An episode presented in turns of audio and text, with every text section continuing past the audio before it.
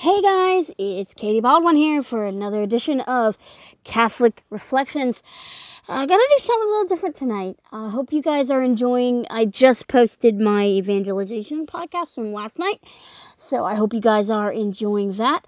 Um, I'm gonna do something different. I am not gonna read the gospel reading tonight. I'm only gonna read the first reading and the psalm response because the gospel reading is one that we've already discussed and I don't think we need to go over it again, but I do want to focus on the first reading tonight and uh, tonight because I, I think it's poignant for all of us to note about belonging to the Lord and what that means uh, for our lives. So, here we go. Brothers and sisters, none of us lives for oneself, and no one dies for oneself. For if we live, we live for the Lord and if we die, we die for the Lord. So then, whether we live or die, we are the Lord's. For this is why Christ died and came to life, that he might be Lord of both the dead and living. Why then do you judge your brother or sister? Or you, why do you look down on your brother or sister? For we shall all stand before the judgment seat of God. For as it is written, as I live, says the Lord, every knee shall bend before me, and every tongue shall give praise to God. So then each of us shall give an account of himself to God. Responsorial psalm tonight is I believe that I shall see the good things of the Lord in the land of the living. The Lord is my light and my salvation. Whom shall I fear? The Lord is my life's refuge. Of whom should I be afraid? I believe that I shall see the good things of the Lord in the land of the living. One thing I ask of the Lord, this I seek, to dwell in the house of the Lord all the days of my life, that I may gaze on the loveliness of the Lord and contemplate his temple. I believe that I shall see the good things of the Lord in the land of the living. I believe that I shall see the bounty of the Lord in the land of the living. Wait for the Lord with courage. Be stout hearted and wait for the Lord. I believe that I shall see the good things of the Lord in the land of the living. So, first reading, talking about belonging to the Lord, how we no longer belong to ourselves. And why do I like this reading tonight? I like this reading, number one, because it shows that we no longer have ownership over ourselves. I've talked about this before.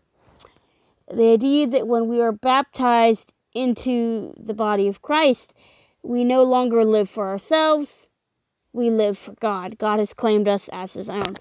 And that's what St. Peter is reminding the Romans that we don't live for ourselves anymore. We don't die for ourselves anymore. We are belonging entirely to God. And it is in him that we live and move and have our being. So, why is it so hard to live like that? We can profess it, we can profess it all we want that, you know, we are the Lord's, we belong to Him. But why is it so hard to live that out? I think it's hard to live that out because of the culture that we're in. And I know I bring this up so much. You're like, Katie, why do you keep bringing up the culture? Why does it matter? Well, I'll put it this way. Let me give you an example. You know, when you were growing up, and you were looking through the magazines or whatever, you had friends that were all up there and you wanted to be like them because they were influencing you in either a negative or positive way. That's what the culture is doing to us and our souls. The culture is saying, look, you can have everything you want in the world. God's not going to help you. God's distant. He's not going to be there for you.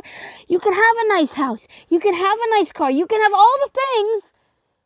That's going to satisfy your longing. That's going to satisfy your deepest desire. Guys, I'm here to tell you right now don't be fooled. Don't be fooled. Because the culture is toxic. The culture is going to sway you in a direction that you may not want to go. I was listening to a podcast today on EWTN, as I do when I'm at work, and you know, we were talking about, they were talking about things that threaten our children, which I think is so important because our children, our young people are so, they, they absorb everything like a sponge, like little sponges. They absorb everything. But not only threatening our young people, but threatening us as adults as well. The culture and the things that we decide to get into are going to try to pull us away from Christ. And what Saint uh, Saint Peter reminds the Romans and reminds us that we no longer can live in the view of the world. We can no longer have a view of the world and think that, oh, the world's so good. The world's going to do everything for me that I want it to do. We can't have that. Can't have that view anymore. Because what happens when we have that view? We are then led into sin. We are led into sin. We are led into despair. We are led into hopelessness. All the things that God does not want for us. God did not make us to have anxiety. He didn't make us to have stresses. He didn't make us to have any of the things that the modern culture says that we have. And if we continue to allow the culture to implement itself deeper in our lives and the lives of our children. I don't have any, but I can tell you right now, it'd be a scary world if I had to bring up a kid in this world. Being dead honest. Scary to bring up a child in this world. I don't think I'd want to do it. The culture infiltrates everything. And as much as we should watch out for our young people, which absolutely 100% I do not doubt we should, we should watch out for ourselves too. Because I know plenty of adults who had a really strong faith and then they just went out into the world. They didn't have a backbone. Their faith weakened because they didn't exercise their spiritual muscles and remember that they are God's. They're God's sons and God's daughters. And that's hard. That's really hard to do. It's really hard to recognize that the culture is out to get you because it's so alluring. And I love today's reading because it hits the nail perfectly on the head. It hits the nail on the head because we are yet reminded that we cannot be self centered. The self centered, entitlist nature that the culture has is a terrible thing.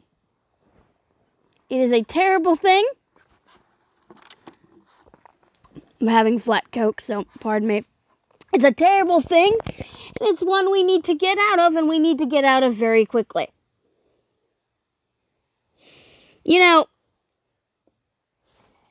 um, switching gears for a minute, I was thinking about something today. And I think that, you know, this ties really well into the reading, I think. And I'll, I'll tell you why. Um, I actually uh, have an interview for a job in Virginia. It's at a Kohl's, Kohl's, where, uh, Kohl's department store. Backroom associate. Dealing with, you know, clothing and stuff and unloading boxes and stuff. And and uh, I applied last night, and I got an email saying they want to interview me in Waynesboro. And I was just getting ready to take a shower. I made I said a prayer and I said, God, if this is your will that you want Gary and I to be in Virginia for a better life, a, a, a closer life to you, if this is what you want of us, you will make a way. And I told him that. I said, God, I'm putting this in your hands. You will provide for us as you always have. And that's one unshakable faith. In the midst of hardships, and Gary and I have gone through a lot of them, we've gone through a lot of things. God continues to open doors for us that we might not have even thought of. Guys, I'm telling you right now, to belong to God doesn't mean that our lives are over. To belong to God means that Our lives are just beginning, and He will make a way. You have to put your faith in Him. That's exactly what I do every day. I say, okay, God, I'm going to give you today. I'm going to give you today, and whatever you want to make of it, it's yours. Put me in the right frame of mind to do what it is that you're asking of me, and I will go and do it because you will make a provision for me. My faith in you is strong. You cannot and will not let me down. You are faithful to your promises. And we need to remember that as sons and daughters of God, we need to remember that He makes a way when there seems to be none. He makes a way when there seems to be none. And I love that about our God.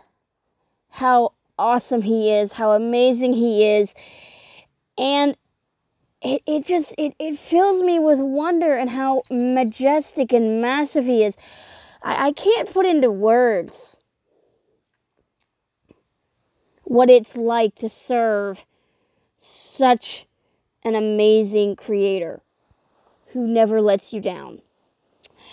I'm not going to do the meditation tonight because I do have a prayer request. I'm not going to go into too much too much detail, but um, I do have a prayer request for my stepfather, Frank Santos.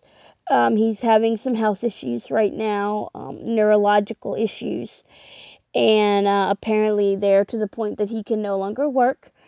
Uh, my mother is the sole income for the household for them. Things are a little tight, so if you could uh, uh pray for him and pray for my mother that you know things will get easier and that they can come up, you know, figure out what's causing his issues, um, you know, and, and, and give him a, a comfortable, you know, not not so much a um, um, um I'm trying. Well, I guess what I'm trying to say is a closure to whatever is is happening to him. So let's go ahead and pray in the name of the Father and the Son and Holy Spirit. Amen. Lord, I come to you tonight in full trust. In full trust that you make provisions for those who love you and those who trust in you. And I pray tonight for my stepdad, for Frank. Lord, help him and my mother find closure as to what is causing his health issues and help the doctors figure out what is wrong and, and find a, a maybe not a, a cure but a solution to make his life better to make him more comfortable and more confident. Uh, i pray for my mother tonight lord. Be with her as this is such such a hard thing to, for her to watch her husband to go through. Give her the strength to be supportive to him. Wrap your loving arms around her lord and remind her of how much you love her and how much you care about her and how she is your daughter and that eh, you will never abandon her. Wrap your arms around her now, Lord, and give her peace and give her confidence that whatever is going on, you will make a way.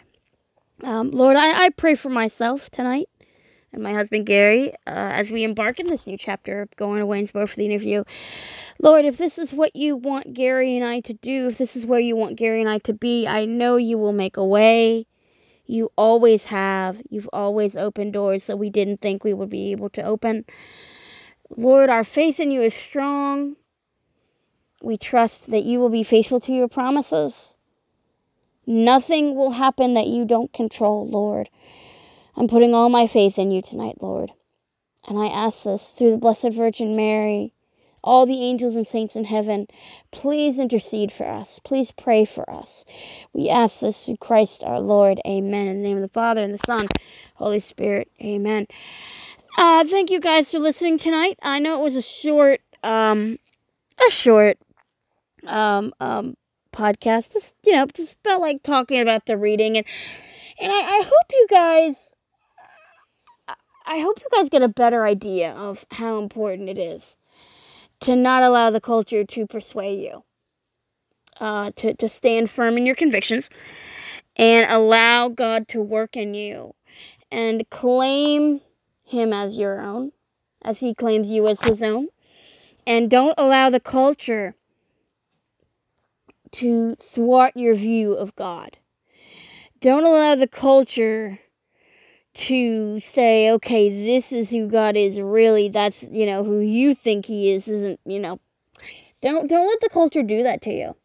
Because once you let the culture do that to you, you're on a road to ruin. Do not let the culture distort your view of our God because he's so powerful and he will do the things he promises. You just have to have faith. As always, thank you guys for listening. Good night and God bless you. Thank you for listening to Catholic Reflections.